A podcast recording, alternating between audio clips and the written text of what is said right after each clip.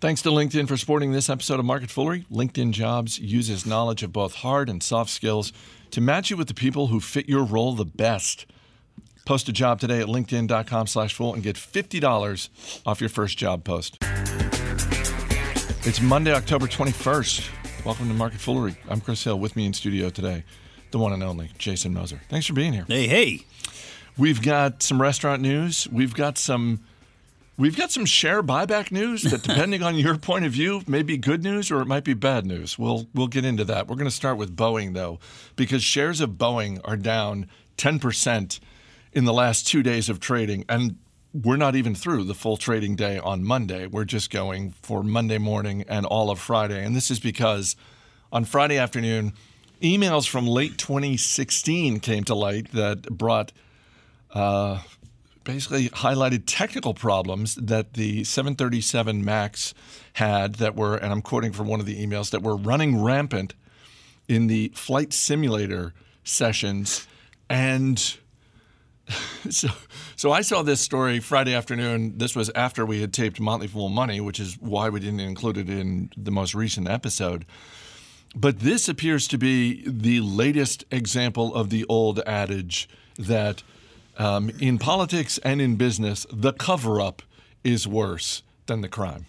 Um, I yeah, I'd say that's probably fair. I mean, I, I think it's a very good lesson as an investor to always remember that that it can always get worse. I mean, even when it seems like things are just as bad as they can be, never ever dis- dismiss the, the, the possibility of things getting a little bit worse. And I think this this qualifies. I mean, it, it, it there are just so many things that stem from this, from culture problems to actual uh, chain of command problems to, to how how good of a grasp does management actually have on this problem? I mean, eh, do, do you even trust Boeing at this point? I mean, it's very easy to understand the short term concerns and the problems here. I mean, we're watching that play out on Boeing's stock price. We read how we, we have gone from what was once considered the greatest product, the the greatest driver of this business ever, to really now what is one of the biggest failures, if not the biggest failure,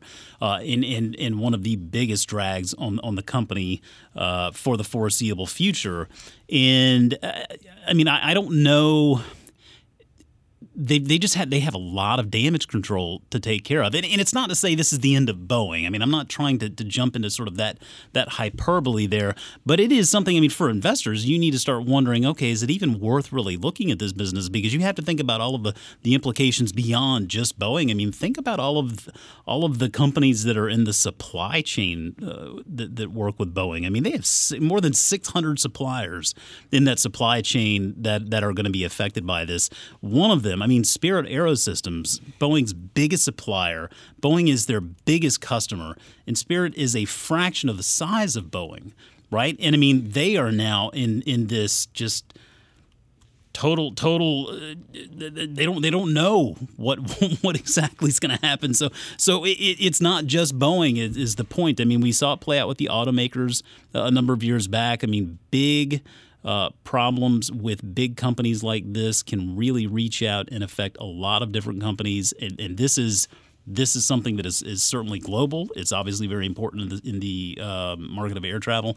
Um, I don't know that there's anything that really tells us things are going to be getting better anytime soon. Well, and there are, not surprisingly, more calls for um, whether it's um, greater intervention by regulators, um, con- more congressional hearings, that sort of thing. Um, and for whatever you think of those processes, those are things that at the end of the day just take focus from the business away from what they're trying to do, and uh, they have to they have to go deal with that. I mean, that's one of the things that you look back 20 years ago on uh, the government looking to break up Microsoft, and Microsoft spent so much time and energy and money um, dealing with those issues that they missed the boat on some other initiative. So this is this is something that Boeing, for for anyone who um, was looking at the latest round of earnings that came out. I think we talked about Delta and maybe American Airlines, and you know you have the CEOs United as well coming out and saying Um, yeah, our timeline on the 737 MAX has uh, been pushed back a little bit for anyone who thought, okay, maybe January 2020 is when this is behind Boeing. This is something that points to the fact that it gets extended even further. Um, and, you know, to your point about the stock, I mean, that's, I, I think that it's, it's harder and harder to make the case for Boeing. On the flip side, by the way, if when this whole thing started, you were a Boeing shareholder and you thought to yourself, I think this is going to get worse before it gets better, and I'm just going to sell my shares of Boeing and I'm going to buy shares of Airbus. Congratulations, because Airbus is up 45% year to date. I mean, as it should be. I mean, for investors, I mean, that's obviously what we're focusing on here. I mean, we're trying to figure out is there an opportunity here for investors as, as it pertains to Boeing? And there, and there very well may be. I mean, the stock has gotten pummeled, all things considered. It is a company with a long track record of success in, in playing a vital role in the market that it serves. Um, I, I, mean, if you look back to the call they were making, I mean, they're talking about getting this thing back up and running um, as early as the fourth quarter of this year. Now that is clearly not going to happen because there are going to be. I was going to say the quarter that we're in right now. they're going to be they're going to be investigations. There are going to be questions. I mean, there there regulators are going to probably leave at this point no stone unturned given these texts that just came out over the weekend because I mean it's just, it's clear that, that we just don't know everything and there probably is more bad news out there. So so then you have to think okay, well if if we're that delayed on the 737 actually coming back online, then you have to start making an estimation of when you think that's going to be, how much of a tailwind you think that could be for the business, but then also take into consideration all of the other uh, dynamics of the company's financials, really, because I mean, it's a business where I mean the top line was was fairly stagnant. Okay, and I mean, I think it's safe to assume that we're going to see a little bit of a uh, a, a decel there. Um, in, in with a company like this, and we'll talk more about share repurchases in a little bit. But I mean, they they bent, uh, they they spent close to a little bit more actually than forty billion dollars in share repurchases since 2014. That's brought the share count down significantly, about twenty percent since then. Uh, my point being that share repurchases purchases have been a big part of the thesis of investing in this company. And those repurchases now are on hold. They should probably be on hold for many, many quarters to come, even after they get this all resolved, because they really do need every financial resource they can they can get. Uh, so to me, that just leads that leads me down that road. If there's more uncertainty here than I really care to deal with, I mean, there probably is some kind of a dirty value play here, but man, I think I'd st- I, would give it some time and wait for the rest of this to shake out because I don't think it's done. It's a great point about the top line uh, for Boeing because you know one of the arguments that people make, and they're not wrong when they make it, when they talk about Boeing and sort of the the multi-year lead time. The the airlines have these planes on order several years into the future, and I get that. Um, but if you're United Airlines, if you're Oscar Munoz, and uh, a concept we talk about all the time across all manner of industries is pricing power. Who has the pricing power right now with Boeing? I get that there is, you know, you can't just necessarily switch like, oh, I'm going to cancel my order at Boeing and I'm going to put it, you know, this isn't this isn't Uber Eats. you know, I didn't like the food. I'm going to cancel it. I'm going to order from this other place and it'll be here 20 minutes later. I get that, but I feel like if you're United Airlines, any of these major airlines, you've got more pricing power than you had, say, six months ago. And you get to go to Boeing and say, um, I'm not looking to switch to Airbus, but I'd love it if we could uh, negotiate the price a little bit more. I couldn't agree more. I think you're totally right. And I think when you when you look at it even even one step beyond that and recognize that the airlines that were really most dependent on this plane – they've already essentially ratcheted back their guidance and their plans. I mean, they've adjusted schedules. They've they've taken flights uh, off off the docket that were there. I mean, they they've adjusted more or less. So they're not looking at this from a point of desperation, from a from a stance of desperation. And when you when you aren't desperate, then you're going to be able to negotiate a little bit more. You're going to have a little bit more negotiating power. And I'm sure a lot of these airlines are like you know, hey, listen, I mean, it, you need Boeing and Airbus, I think, really to supply this market. I mean, I don't think one company is going to be able to take care of it all. But yeah, I mean, if you're an airline and you're looking to get this thing back into the rotation, you're going to go back to, to Boeing and I think say, hey, listen, guys, we're not going to try to rake you over the coals here, but but you know, give us a little something. Give give me a little reason, a little consideration, some some kind of goodwill that that makes me feel comfortable signing on with you, sticking with you for the long haul, and, and that's going to play out in Boeing's financials.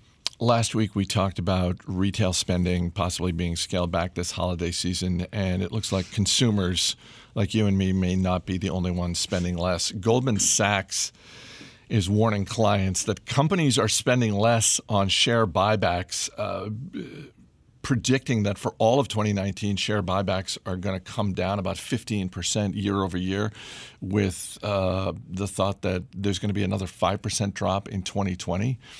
And again, I think I think depending on the companies that you have in your portfolio, depending on the track record of the management teams when it comes to buying back shares, you're either thrilled by this news or you're realizing that this is going to ding your returns a little bit. It, it very well could. I mean, there, there are a couple of interesting um, angles to this story that I was thinking about as, as we were talking about it this morning. And I mean, number one, when you look at the S&P 500, and you consider the companies that are a part of that index, if you look at the, the share repurchases for the second quarter of this year, there were $164.5 billion. That was 20.1% lower than last quarter. And it was 13.7% lower than the same quarter last year. Now, it's it's when you look at that total number, 164.5 billion, noteworthy is that Apple spent close to $20 billion on share repurchases. So ultimately, Apple was responsible for about 11%.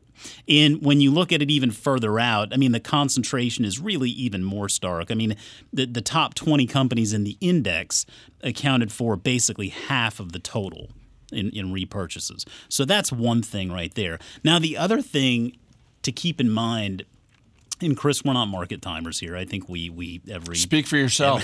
Every, no, no every, we're not. We're every not. Every day we, we certainly try to point people towards that longer term uh, outlook. And and but it is worth noting, I think, because FactSet's got some very good data that stretches back quarters and years, and and ultimately the story that it tells is that companies, for the most part, on average, they get share buybacks wrong. At least from the perspective of if you're looking for sh- for companies to buy their shares back at low prices, it seems that when the times are good, and times have been good, I mean, we also have to remember not only not only is the consumer in good shape, but I mean these companies had some fairly uh, uh, substantial tax legislation that went their way that encouraged them to return more value to shareholders.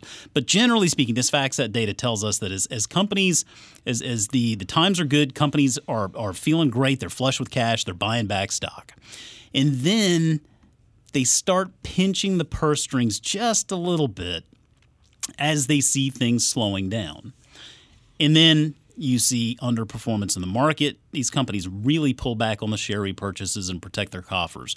Now, that's all just to say that if this is something we're seeing coming down the pike here, if that FactSet data, if historically it tells us one thing, if history remains true, then logically we would see some type of a pullback in the market from this if this is true. Uh, if, if, that correlation st- still remains, and, and, there's no reason to think it wouldn't. Um, it, it, I'm not I'm not telling people to, to wait for the market fall because it's coming, but I think that is something to at least pay attention to when you see data like this because there are certainly data out there that tells us that as these companies start pulling back on the repurchases, we see things slowing down, we see underperformance in the market, and that underperformance in the market could be a nice time to to uh, to be buying if, if you're a net buyer of stocks as we are. And one question to ask as you look at the companies in your portfolio is of the CEO, how good is this person at capital allocation? Yeah. Because it's entirely possible, particularly if you've got, you know, some of these younger growth companies in your portfolio, they're not buying back shares. And you and for that matter, you don't want them to, but you also want to make sure that the investments that they're making in growth are the right ones. Yeah, I mean, buying back shares at the end of the day, it's an investment. And I mean, with a lot of these smaller companies, a lot of these SaaS businesses that we keep talking about, they're younger. Uh, they need those finances. They shouldn't be repurchasing shares. I think it was very critical of Spotify at one point for repurchasing shares for a business. They need that. They need that capital. So, so make sure you invest it wisely. Um, we talked about Boeing here, and you look at all of these repurchases they made over the past five years, starting in 2014, going to today. Do those repurchases look like a wise investment? I don't know. It seems like maybe we could argue no. Uh, look at another company. I mean, one we love talking about, one I love talking about here, of course, is McCormick. The reason why I bring up McCormick is because they made that big RB Foods acquisition a couple of years ago and very explicitly said part of this deal, because it's so capital intensive, we're suspending share repurchases. We're not going to be buying back any more shares. We want to focus on making sure that we can pay our dividend, that we can grow our dividend, keep that dividend aristocrat status. And when the time is right, when our capital ratios have gotten back back to this level that we're setting for you now, then we can consider starting to, to repurchase shares again. But I mean, they just made that blanket statement that listen, we value this capital, we need it for this. So we're not going to use it for, for repurchases. And I think to this point, that's been a very wise call. Um, so again, I mean, the signs that investors can look for when it comes to share repurchases. I mean, at the end of the day, they're supposed to reduce the shares outstanding and make your shares more valuable. So if you look at a company's net income versus earnings per share, I mean, those are two different numbers. I mean, net income is the one big number, but earnings per share brings in the the number of shares. And so, you know, if you don't see uh, that net income growing, but you see the earnings per share growing, well, that's a function of them reducing that share count, and and that can be okay. It can be you know, it, it is a matter of the company that you're investing in and the thesis and whatnot. We see a lot of companies they exercise that judgment every quarter. That's part of the deal. Um, just always something to keep in mind. Quick shout out to LinkedIn. Hiring is not as simple as putting an ad in the paper or posting to a job board when you're juggling hiring with everything it takes to grow your business, it's important you reach the right candidates at the right time, and that's where LinkedIn comes in. Over 600 million members visit LinkedIn to make connections, learn and grow as professionals, and discover new job opportunities. That's how LinkedIn makes sure your job post gets in front of people with the right hard skills and the right soft skills to meet your role requirements. Things like their work ethic, adaptability, collaboration. LinkedIn does the legwork to match you to the most qualified candidates so you can focus on hiring the person who will transform your business. To get $50 off your first job post, go to linkedin.com slash fool. That's linkedin.com slash fool for $50 off your first job post. Terms and conditions apply. Earlier this year, Dunkin' had been testing a Beyond Sausage sandwich at locations in Manhattan with an eye towards rolling it out nationally next January. Company came out today and said that the test went so well, they're going to be available nationwide November 6th. There are a few data points to this story that I find interesting, um, starting with the fact that they were testing this in Manhattan. Um, the company said that uh, they sold roughly twice as many sandwiches. That it was that much more popular than they had originally thought it was going to be, and you know, according to their own internal metrics. Um, I don't know. I and I'm I'm not a Dunkin' shareholder. I'm a huge fan of the company. Yes, I'm a I contribute. So if you're a shareholder, you're welcome. um, but I, the testing in Manhattan was always interesting to me because Manhattan is not historically a test market. It is not the quote unquote middle America, you know, sort of place. There's a reason I think that when Burger King was testing the Impossible Whopper, they didn't do it in New York or LA or even Chicago. They went to St. Louis. They went to the middle of the country. They went to 60 locations. I mean, I'm rooting for Dunkin'. Um, I I will absolutely try one of these things. Uh, will you really? I will. Absolutely. Yeah. Absolutely. If it All comes right. to the one across the street or you know the one oh, near, okay. so house. now there's the qualifier. If it comes to the one across the street, there's only. What about s- the one next to your house, Chris? Uh, that's fine too. I'm just not getting in a car and driving to one to, I to hear test that. one of I don't blame you. I mean, I maybe with New York or with Manhattan, they felt like that was you know th- this data is valuable in, in great numbers. Maybe they felt like there was they were going to get so much data that would that it would be a little bit more reliable. Um, I, I, mean, I agree. It's not necessarily as representative of of uh, Anytown USA as as other places could be. Um, to me, I, I feel like, and maybe this is maybe maybe this is the opposite of what other people feel when it comes to Beyond Meat and meat substitutes. Um, I feel like the fast food industry is exactly where this product makes the most sense. And here's why. I don't think it's because people are going to McDonald's and saying, hey, you know what? I would love it if they had a little bit of a healthier substitute than this Big Mac I'm looking to get. I think when you go to McDonald's, you know what you're going there for, you're getting it. Health is probably not top of mind. But I think when you look at fast food by nature, I think that you could substitute a Beyond Meat product for a typical fast food patty in the taste, the difference in taste, I think, is going to be somewhat negligible. Now, if if you go to if I if I invite you to my house one night and I cook burgers on the grill. I think you're going to taste a significant difference between the burger I make you and if I slap a Beyond Meat patty on the grill. Now, this comes from a quasi educated opinion on my part, Chris. I'm not just saying this without having anything to back it up. I have tried at least one Beyond Meat product. We got the um, we got the uh, bratwursts one night at our house just to try them, and I, I gotta say I was not a fan. Now I'm not a vegetarian. I am looking for ways to curb meat consumption. We're adopting like a meatless Mondays dinner in our house. I mean, I do all the cooking for the most part, so I'm able to kind of be a part of that. What's for dinner tonight? Uh, well, actually, you know what? Tonight we might, tonight might be an order out night. Starting but I'm week? justifying this because I've got to swing over to IKEA and pick up a mattress, and it's going to be rush hour. Oh, yeah. So my fear is I won't be home until eight o'clock anyway.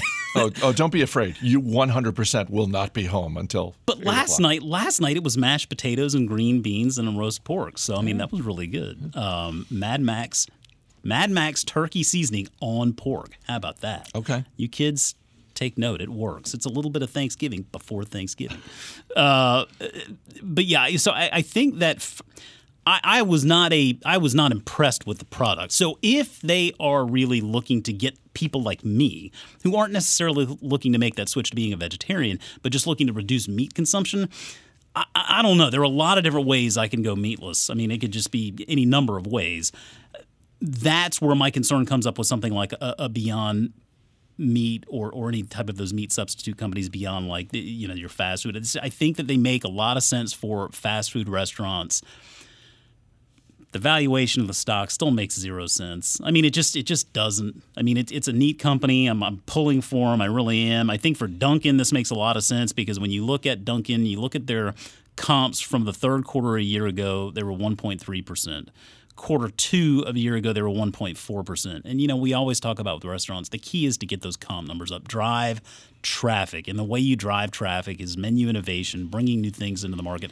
And we know the power of breakfast. So if it's something as simple as just throwing a new menu item on here like this, I, I think it's less about you know the meatless option more about menu innovation and giving consumers another choice. And if it works out great. But again we've seen uh, already that just because uh, companies are quick to make menu adjustments like this it doesn't necessarily mean it's permanent. And we still aren't very uh, clear as to how beyond meat is going to be able to handle all of this uh, supply chain constraint assuming everybody is signing on Yeah, I think from a stock perspective, uh, I feel better about what how this moves the needle for Dunkin' brands versus Beyond Meat. exactly By the way, Dunkin', I mean that stock's done pretty well in 2019, up about 20 percent. So, Yeah. um, so, but you just raised um, another thing I find interesting uh, about this story, which is um, fulfillment. You know, I'm curious to see how they're able to um, keep this going, uh, particularly with moving up the timeline from January to November. Um, but we'll see. It'll, it'll be interesting to see. And by the way, I I don't think this is like one of the one of the ways we always look at you know any type of business announcement is not just well what does it mean for this company but what does it mean for the competition? I don't know if you're starbucks if you're necessarily concerned about this because i look at what starbucks has to offer in terms of foods both in terms of breakfast and throughout the day. They have non-meat options. They've uh, you know if you're starbucks you almost don't even need to worry about this because i don't think um, there's going to be nearly the level of interest. And by the and if you know, in fact, Starbucks had come out with an announcement like, "Oh, we're making some big push into this." okay. I mean, you can do that. I don't know that that's going to move the needle for Starbucks. Yeah, I don't. I don't know that it does. I mean, I think it, it, again. I mean, I think it's a nice. It's a nice way to innovate your menu, become a little bit more with the times, give something that some people out there want. I don't think this is just. I don't think that all all cities and states are equal. I don't think all markets are equal where this is concerned. Some areas there will be more demand for something like this than others. But uh, I mean, again, I, I do go back. I just I, I almost I almost wonder if a fast food restaurant concept just un, under the cover of night one night just just changed everything. All of their patties, sausage patties, burger patties, everything just went to, to the meatless substitutes. I, I wonder how many how many people would actually notice. I mean, it's just it, it's not known for its high quality taste, right? I'm not knocking it. It's just the purpose that it serves. It's a value oriented offering.